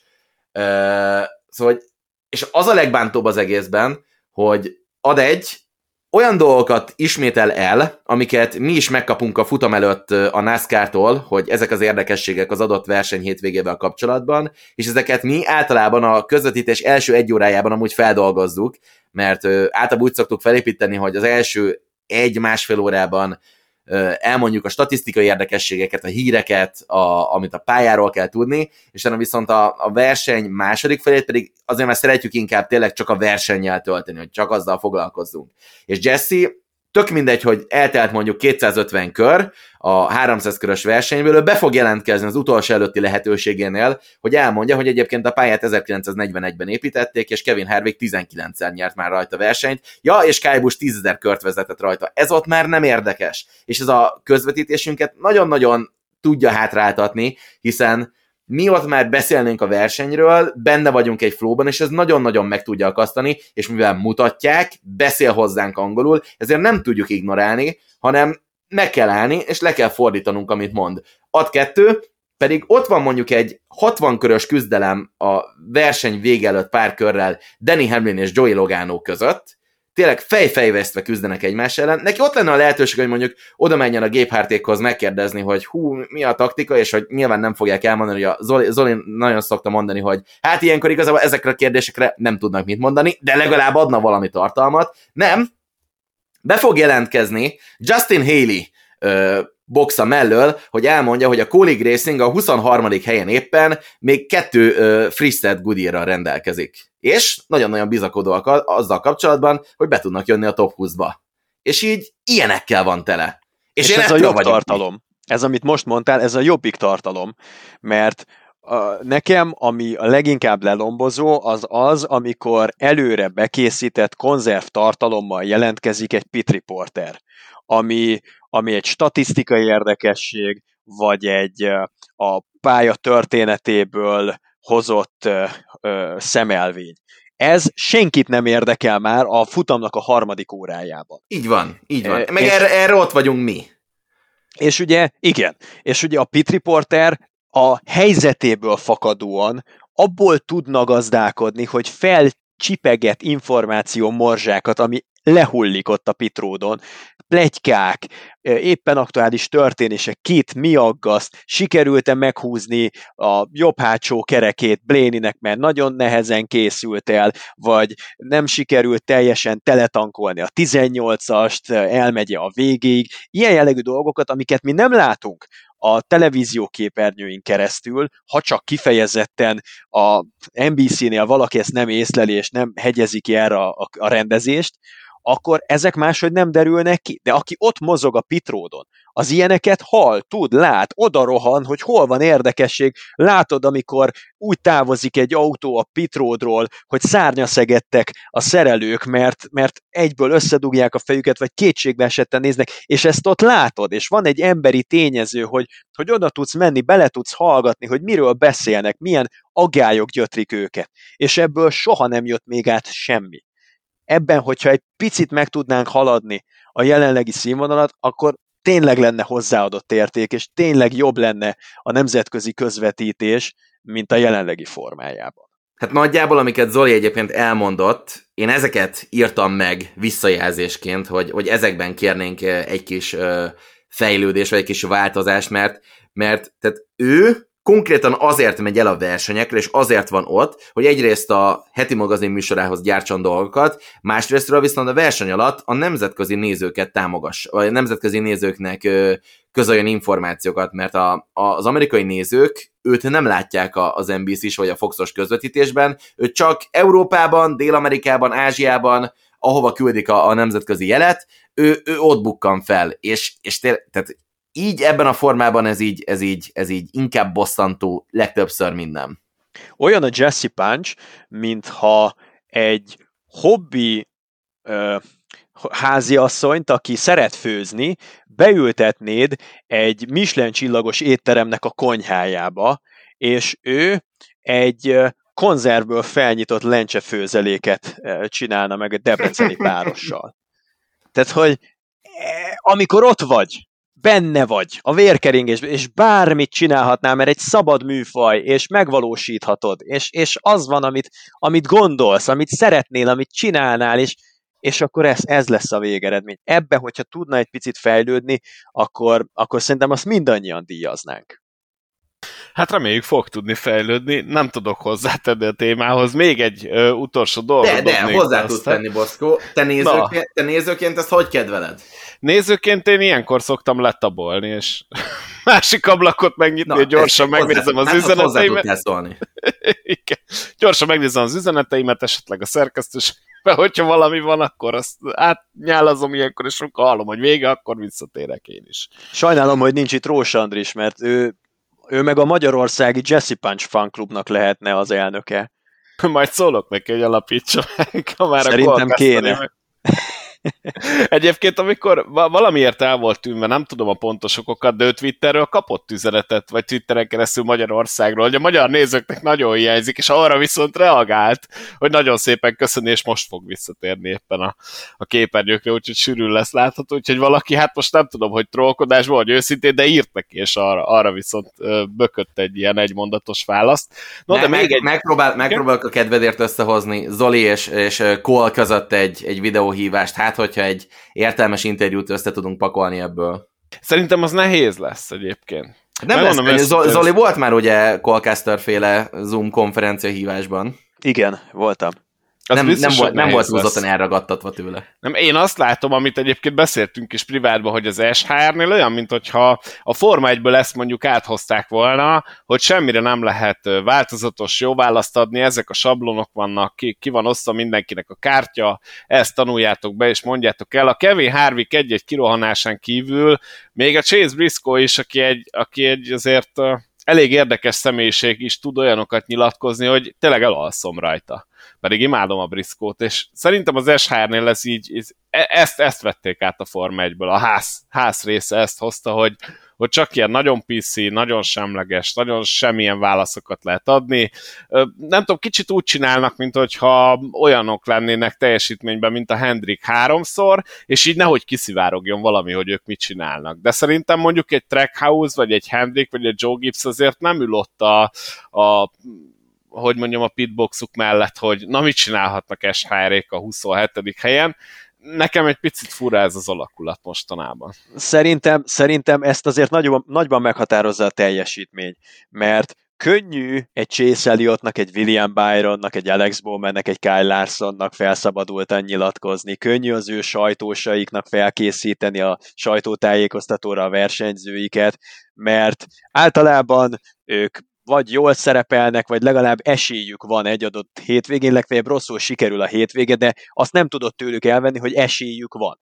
Egy Stuart House Racingnél egy nyilvánvalóan a letargia szintjéig elkeseredett kollektívát kifelé, hogy ki képvisel, ki az, aki kiáll a kamerák elé, és állja az újságíróknak a kérdéseit, az azért nagyon nem mindegy, hogy milyen képet fest erről a csapatról, és nyilván amikor nem megy a szekér, akkor a pilótát is jobban felkészített, hogy figyelj, kéne is már a szádon, hogy 20%-kal kisebb leszorító erőt tudunk termelni az autóknak a hátsó tengelye környékén, a kasznédomokon, mert valójában tudjuk, hogy ez a probléma, de ezt nem kéne elárulni a vetétársaknak, legyen meg ez a mi bajunk, beszélj inkább az időjárásról.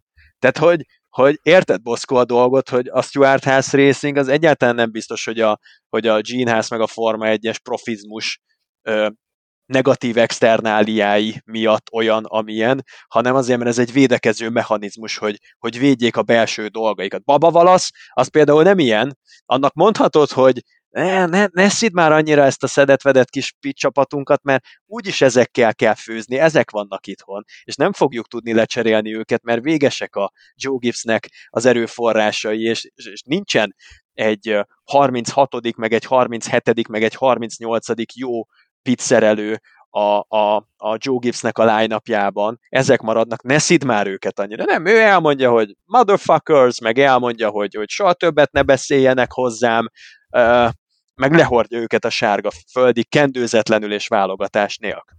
Oda jobban kellene tán egy filter, nem?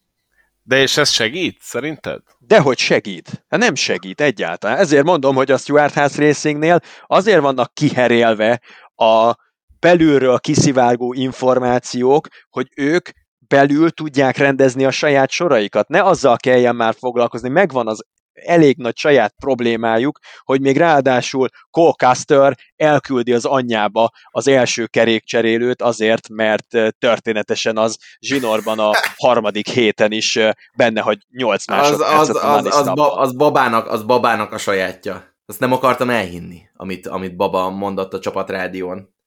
Hogy ugye elküldött mindenkit nagyon-nagyon mocskosan a melegebb éghajlatra, majd hogy ne szóljanak hozzá a verseny további részében, és ugye ez még a második esőszünet előtt volt, tehát képzeljétek el azt, amikor Baba Valasz ült a kamionjának az egyik végében, várta, hogy vége legyen az esőnek meg a villámlásnak, és a csapat meg ott volt így az összes kerékcserélőjével, meg szerelőemberrel a, a kamion másik végében, és így remektek Babától, aki valószínűleg borzasztóan mérgesen nézett rájuk. És ez az érdekes, most direkt megnéztük Boszkóval még a podcast előtt, hogy mégis kik ezek, akik szervizelik Baba Valasznak a 23-asát. És írmagja nem maradt például a tavalyi évben a Talladega versen, Talladégai versenyen a babát győzelemhez segítő Pit tehát mindenki kiszivárgott onnan, vagy mindenkit lecseréltek, és, és nagyon érdekes, hogy, hogy hogyan alakul itt a Joe Gibbs Racingen belül ez az egész. Most utána kellene nézni, de azt hiszem Danny Hamlinék most töltik le a büntetésüket, talán már visszatérhetnek Road Amerikában Géphárt és a két eltiltott csapattag, de amiatt, hogy Hamlinnek eltiltották a csapata két tagját, mindenkinek a rotációban egyen feljebb kellett kúsznia, és ez azt eredményezi, hogy olcsó úsnak higa leve alapon a 23-11-eshez már tényleg olyanok kerültek, akik a legrutinttalanabbak, és a legkevésbé üzembiztosan működnek, mert feljebb csúszott mindenki a helyettesítés elve szerint. És ezt már nem tűrte el a rotáció, Baba valószínűleg egyébként is hitvány volt a Pitt csapata egész évben, a Kansas versenyt is ezen bukták el például, Úgyhogy e, erre a Joe Gibbs Racingnek kellene elsősorban valamilyen megoldást találnia, ami viszont nem egyik napról a másikra fog megtörténni. Van négy-öt jó pit csapatuk, de ott tartunk, hogy hat Toyota alakulattal a pitródon kellene egy nagyon jó ötödik, hatodik, és bizony az eltiltások miatt egy jó hetedik, nyolcadik csapat is. Na de ez például pont megoldotta a Stuart House Racing Kevin Harvick esetében, ugyanis a Harvick is nagyon sokat panaszkodott pit csapatára, gondoljunk csak itt a, bár a Coca-Cola 600-on is látványosat hibáztak, folyamatosan dobálták vissza Harvickot a mezőny közepébe az élmezőnyből, de a Sonoma részvényen lehetett a leginkább látni, hogy ahelyett, hogy a győzelemért csatázhatott volna, és szerintem Chris Busher mellett talán Kevin Harvick autójában, és benne volt annyi, hogy esetleg volt Suarez ugye megtámadhatta volna. Ehhez képest a csapata produkált egy olyan pit kiállást, hogy nem, hogy a győzelemért nem tudott menni, de de vagy négy autót azért kellett visszaelőzni, hogy újra a top három közelében autózgasson. Úgyhogy a Harvick részéről viszont jogosak a kritikák, és nekem az a nagyon furcsa, amikor Baba Wallace így megnyilvánul, mondjuk egy Kevin Harvickkal szemben. Lehet, hogy az én értékrendem van egy kicsit rosszul bekötve, de nálam játszik az, hogy a Harvicknak van mire tehát ő a számtalan futamgyőzelem, számtalan nagy verseny megnyert bajnok, tényleg nem kis múltja van Kevin Harvicknak, és hogyha ő mond valamit, akkor arra azt mondom, hogy oké, okay, hát ez a csávó azért már letette ezt azt az asztalra, odafigyelek. A Buba Valasznak nem akarom szegény bántani, van egy eső miatt félbeszakított Talladega Super Speedway-en aratott győzelme, és ennyi. Jó, tehát, de hogy... Tehát, hogy a, a kontextus vizsgálnám itt is, és, és tehát, hogy megszámoltuk verseny közben, ez volt a hetedik, amikor ö, Valasznak ezen ment el a potenciális top 10 vagy top 5-ös helyezése, hogy a csapata a pitben hátráltatta, és az első alkalommal még nem így szólt ide, a második alkalommal se így szólt oda, és, és ez is szépen épült neki fel a, a versenyek során. Aki egyébként még ö, olyan, és eszembe jut, hogy a, hogy a Pitt csapatának nagyon-nagyon sokat nem köszönhet meg az idei szezonban, az Ryan Blaney. Ő is az, aki bemegy folyamatosan negyedik, ötödik, hatodik helyekről a pitbe, és így kijön a 15. helyen. De a szerencsére sikerült most már stabilizálni most, azt most, a... Most úgy tűnik, hogy ezen a versenyen ez most összejött. Hát mióta, ugye egész konkrétan azóta, mióta Szindriknek az első kerékcserélőjét, Ryan Flores-t átvezényelték a 12-eshez, azóta hétről hétre ott vannak a legszűkebb elitben, és nincsenek problémák. Azért nagyon nehéz tudjátok ez, mert 36 pontszerző és két nem pontszerző versenyből áll a szezon. És ezek a fickók töredékért annak az összegnek, mint amennyit a versenyzők keresnek, ugyanúgy, sőt, még jobban hátrahagyják a családjukat, zögykölődnek az utakon, és felállítják a kis ö, ö, sátrukat, szerelvényüket pénteken, ö, bemennek ö, a péntek éjszakába, addig dolgoznak, szombaton hajnalban kelnek, vasárnap hajnalban kelnek, és mennek és csinálják a tűzőnapon, meg a Martinsville 2 Celsius fokban egyaránt, sokkal kevesebb a szabad idejük, és nekik nem ám az ötcsillagos szállodában, meg a magánrepülőgépen a koktélozgatással telik az idő, hanem a tűzőnapon gyakorolnak, csúsznak, másznak, fájlalják az izületeiket, kenegetik a, a tagjaikat, és próbálják magukat valahogyan összetoldozni, összefoldozni a következő versenyre, elgázolják őket alkalomattán, lesérülnek, elveszítik a bevételi forrásukat, ha hibáznak, akkor egzisztenciális húsba vágó következményei is lesznek a dolognak, és nem ritkán mondjuk két-három gyermekes édesapák.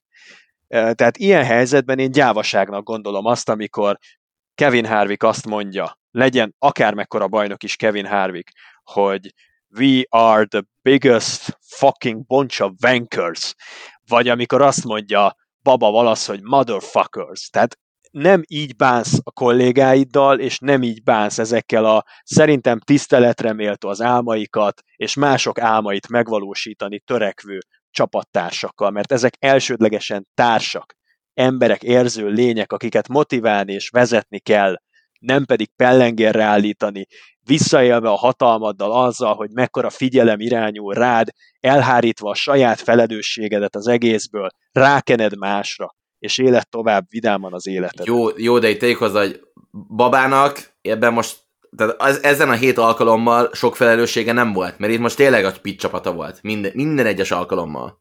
Nem a közlésnek az igazság tartalmával, hanem a közlésnek a modorával, a stílusával az, az, és a destruktivitásával azzal, van igen, az, az, azzal én se értek egyet. Ö, ugye erről, erről volt is egy külön fél epizód a Baba Wallace féle Netflix sorozatban, hogyha visszaemlékeztek, hogy, hogy ő oda ment, elmondta, leordította mindenkinek a fejét hétfő reggel a, a, a shopban, miután visszaértek, és, és vége lett a versenynek, majd ő ezt utána nagyon szomorúan közölte a csapatmeetingen, és a Hemlin mondta rá, hogy, hogy ő ezzel nem ért egyet, szerint ez nem jó megoldás, higgyel, higgyel baba, hogy ezek az emberek pontosan tudják abban a pillanatban, hogy hibáztak, hogy igen, elkúrták, és sokkal inkább motiváló tud az lenni, hogy van hozzá két jó szavad, mert tudja magáról, hogy javítania kell, és a következő versenyen háromszor annyira oda kell tennie magát, mint az, hogy elkurta, és még az ember, akinek a versenyét is tönkretetted, azután még egész hétfő délelőtt beleüvöltözik az arcába. És a Hamlin nekem ettől nagyon nagyot nőtt azzal is a szememben, abban a sorozatban.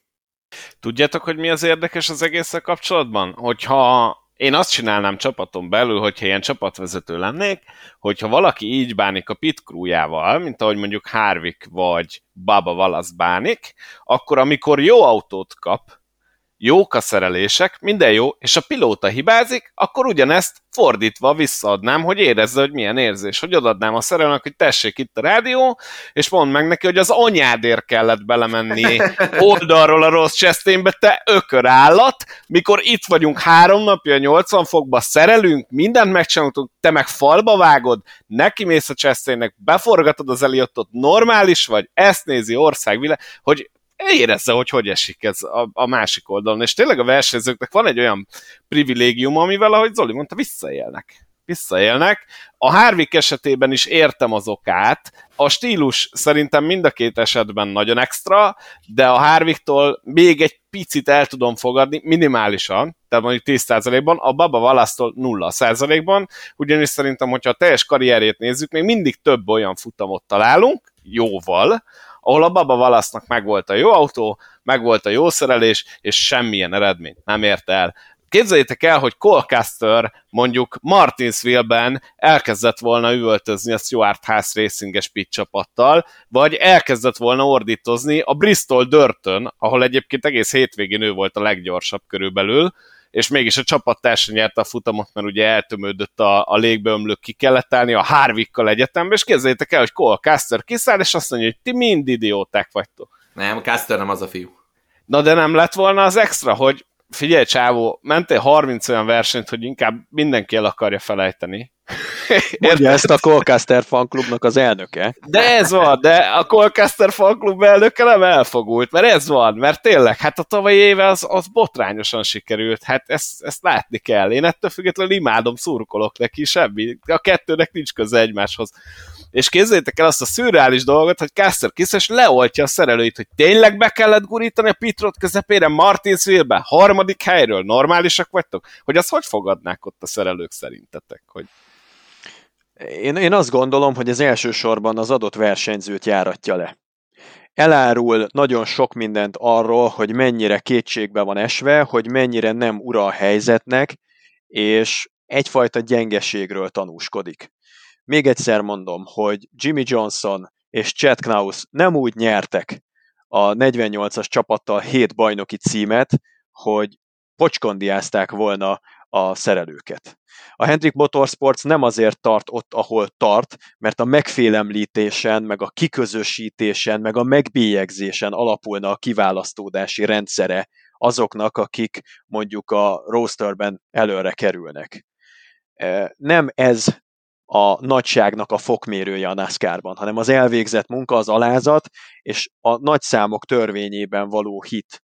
Az, hogy, az, hogy tudod, hogyha jól végzed a munkádat, és egy 23-11-es csapatnak a, a csapat által felkészített Toyotáját minden héten a tehetséget legjobbát nyújtva vezeted, akkor ugyanúgy ki fog neked is jönni a lépés, mint Kurt Buschnak, ugyanúgy neked is ott lesz a lehetőséged a playoffban bajnoki címért küzdeni. Mert, mert hiszed azt, hogy, hogy minden nyíl egy irányba mutat, és a csapatnak az összes tagja ugyanazért dolgozik, mint te, hogy jobbak legyetek, és ne egymagad legyél jobb, hanem közösségként legyetek jobbak. Ebbe ez nem fér bele. Kevin Harvick se így építette fel a renoméját, meg a tekintélyét, meg Kyle Busch se egyébként, hogy, hogy folyamatosan a csapattagjaikat szitták. Ez egy gyengeség, a versenyzőnek a gyengesége, amit le kell vetkőznie, különben teljesen szétveri a csapategységet, és úgy lesznek vele a pit csapatnak a tagjai teljes joggal, hogy tudod mit? Fog a fene az életét kockáztatva bevetődni eléd, megvárom inkább, hogy 20 centivel közelebb érjél, inkább benne hagyunk két tized másodpercet, de múltkor se nézted semmibe se az áldozatvállalást, hogy inkább majdnem elüttettem magam mondjuk Danny Hamlinnel, de azért is beugrottam, amikor egy pitálásnyira megközelítettél minket, hogy ne maradjon benne a kétszázad másodperc, beugrottam, majdnem elütöttek, de megcsináltuk, és jó volt a csere. Utána hibáztunk a következőnél, nem nézted semmibe. Fityiszt fogok beugrani jövő héten. Igen, ez ennyi. Én még egy nagyon gyors focis hasonlatot hoznék, én imádom a focis hasonlatokat, és ott, ott lehet, hogyha megnézitek a kapust, meg megnézitek a csatárt, az a legjobb. Tehát, hogy itt ebben a, ebben a felállásban szerintem a versenyző a csatár, és a pit csapat a kapus. Mert mi van akkor, hogyha egy csatár 30 helyzetből 29-et elront, de egyet berúg, és azzal megnyered a meccset, akkor ő az Isten, milyen jól játszott, úristen, halala, halala, ez a legjobb, imádjuk. A kapus 30-ból 29-et megfog, egyszer bemegy, és azzal kikapsz, akkor egyből mi van? Na nézzük meg, hogy honnan jött a labda. Hát, erre rá lehetett volna ugrani.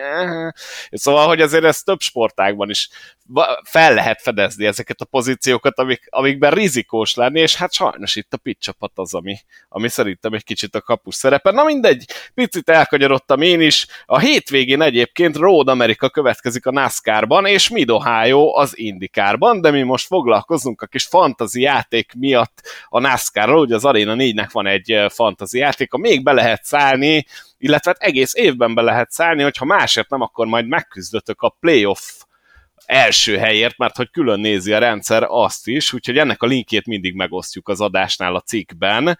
Kérlek titeket, hogy mondjatok egy-egy pilótát, aki jó pontokat hozhat szerintetek Road Amerikán. Kit raknátok a fantaziba? Hmm. Három név van a fejemben, de akkor mondom a középsőt. Ö, szerintem a Truexi lendület. Én hiszek benne. Bár Szonomában nem mentek jól a Toyoták, sőt, az még lehet, hogy egy barátságos kifejezés volt azzal kapcsolatban, hogy hogy mentek a Toyoták, de, de most úgy érzem, hogy ezzel a szerződés hosszabbítással, ezzel, ezzel Truex egy, egy nagyon jó lendületbe került, látványos lendületbe került, mert tényleg öröm volt nézni, hogy Nashville-ben terelgette a 19-es Camry-t, úgyhogy, úgyhogy én érzem, hogy a Truexi, robo, Truexi vonat az, az robogni fog tovább ezen a héten is, és lehet, hogy, hogy ő most uh, Road Amerikán domborít majd egy nagyobbat. Nagyon nehéz a tipp, tudom, hogy ezt minden héten elmondom, ilyen ez a 2022-es szezon. Azt hiszem, hogy nehéz elmenni szó nélkül Chris Bushernek és Michael McDowellnek a szonomai remeklése mellett. Ők abszolút fogadhatóak erre a hétvégére is. Briscoe mindig ott van nálam a favoritok között épített pályán, és azt hiszem, hogy a Trackhouse a fő esélyese a hétvégének, elnézve, amit Suárez meg Chastain eddig műveltek idén az épített pályákon. Ennek ellenére azt gondolom, hogy Chase Elliott lendülete kitart, tovább viszi, ő egy nagyon jó frontrunner, tehát ha egyszer ráérez valamire, akkor ő azt nem szokta elereszteni, és Elliot azt hiszem, hogy Zsinorban két versenyt fog nyerni, ráteszi a Nashville-i betonra, a Road amerikai aszfaltot is, és tovább erősíti a Nimbusát, mint a legjobb épített pályás versenyző, Chase Elliott az eheti választottam. Én arra vagyok kíváncsi, hogy Zoli emlékszel-e, hogy én kit szoktam ilyenkor bemondani road versenyeknél, akivel nagyon jól lehet tartalékolni a nagy neveket. Nem Christopher Bell szoktad mondani? Nem, volt már rá példa, de van egy, van egy arany tartalék, akit soha semmikor máskor, és ott van a mezőnyben. Ájjaj, segíts! Hát AJ-vel kezdődik, és Almending. Ah, oké, okay, jó, oké. Okay. Túl könnyű, túl könnyű, igen. Ja, azt Itt hittem, hogy ennél cifrábbat fogsz mondani. Nem, nem, AJ Almending. Ja? Na De az? ő is szerep, és Arika Almiróla, nem tudom, mondtuk a nevét a podcastban, ők sosem maradjanak ki, tehát Cole Caster, Cory Lajo és Arika Almiról, semmi közük a fantázia, csak őket mindig szoktuk mondani. Úgyhogy én AJ Almendingert tenném, aki ugye tavaly Indianapolis Ródon tudott nyerni, és a Ródon mindig kiemelkedőt mutat. Egyébként mindenhol máshol szerintem nem érdemes betenni úgyhogy én ezúttal is AJ Almendinger fogom megjegyzni az egyik részről, viszont én is bedobnék még egy nevet, az pedig ugyanúgy Kevin Harvick lesz, mint múlt héten, Sonoma miatt is, meg azért is, mert most már itt a Stuart House Racinget úgy látom, hogy minden erejével azon van, hogy Harvick egy futamot megnyerjen, és én azt gondolom, hogy össze is fogják hozni, rájátszásban is lesznek, ahogy én Martin Truex Juniorban is hiszek, hogy össze fogják hozni, úgyhogy ezekből, ezekből fogok én szerintem leginkább szemezgetni, de AJ Almendinger helye az stabil, mint a beton. Nálam Zsombinak az, az 1 millió forintjára fája fogad, Boszkó. lehet, lehet. Szerintem csak ez lehet. Be- beszéltünk róla. Olyat, figyelj, olyat csinálhatunk, hogy én odaadom a 0,3%-át ha nem nyer. Te viszont átutolod az egymilliót, hogyha mégis. Ez a 30 ezer ezt... forint versus 1 millió forint, ugye? Igen, igen. Ezt igen. tartom. Jó, én is adok bele 30-at, de akkor egy milliót kapunk Zsombitól. Tehát akkor két én, milliót utal, tehát egyet fejenként. Igen. ezt nyaralás előtt várom be? Ezt nyaralás helyett neked, Zsombi. Ja. Na, szerintem kibeszéltük magunkat, tehát akkor a hétvégén Road America NASCAR futam, ez vasárnap 21 órától látható a... Pluszon. Az Arena 4 pluszon, illetve lesz még indikár is, ne feledjük, és jövő héten erről is beszélünk, mind Ohio-ba érkezik a mezőny, vasárnap 18 óra 45 perctől látható a... Pluszon. Pluszon. pluszon. Az Arena 4 pluszon, az is. Jó. Pluszon, akkor... mert, a, mert a tévében uh, darts lesz. Ja, hogy darts van. Aha. Darts lesz, ja, és, és mivel az korábban kezdődik, és belelóg ugye mindkettőbe, ezért az élvez elsőbséget. Értem. Jó, az Arena 4 pluszon tehát akkor amerikai verseny hétvégét lehet követni újra, NASCAR és IndyCar mindegyik vasárnapra esik, egyébként szombaton lesz Xfinity futam is, a track mezőny nem látogat el Road Amerikába. Ezt kövessétek akkor figyelemmel, jövő héten pedig ezekről fogunk beszélgetni. Én Zsombor, köszönöm szépen, hogy itt voltál, Zoli szintén neked is nagyon köszönöm, hogy itt voltál. Ezek voltunk mi a Kapidet Podcast 20. adásában. Sziasztok! Sziasztok! Sziasztok, jó pihenést!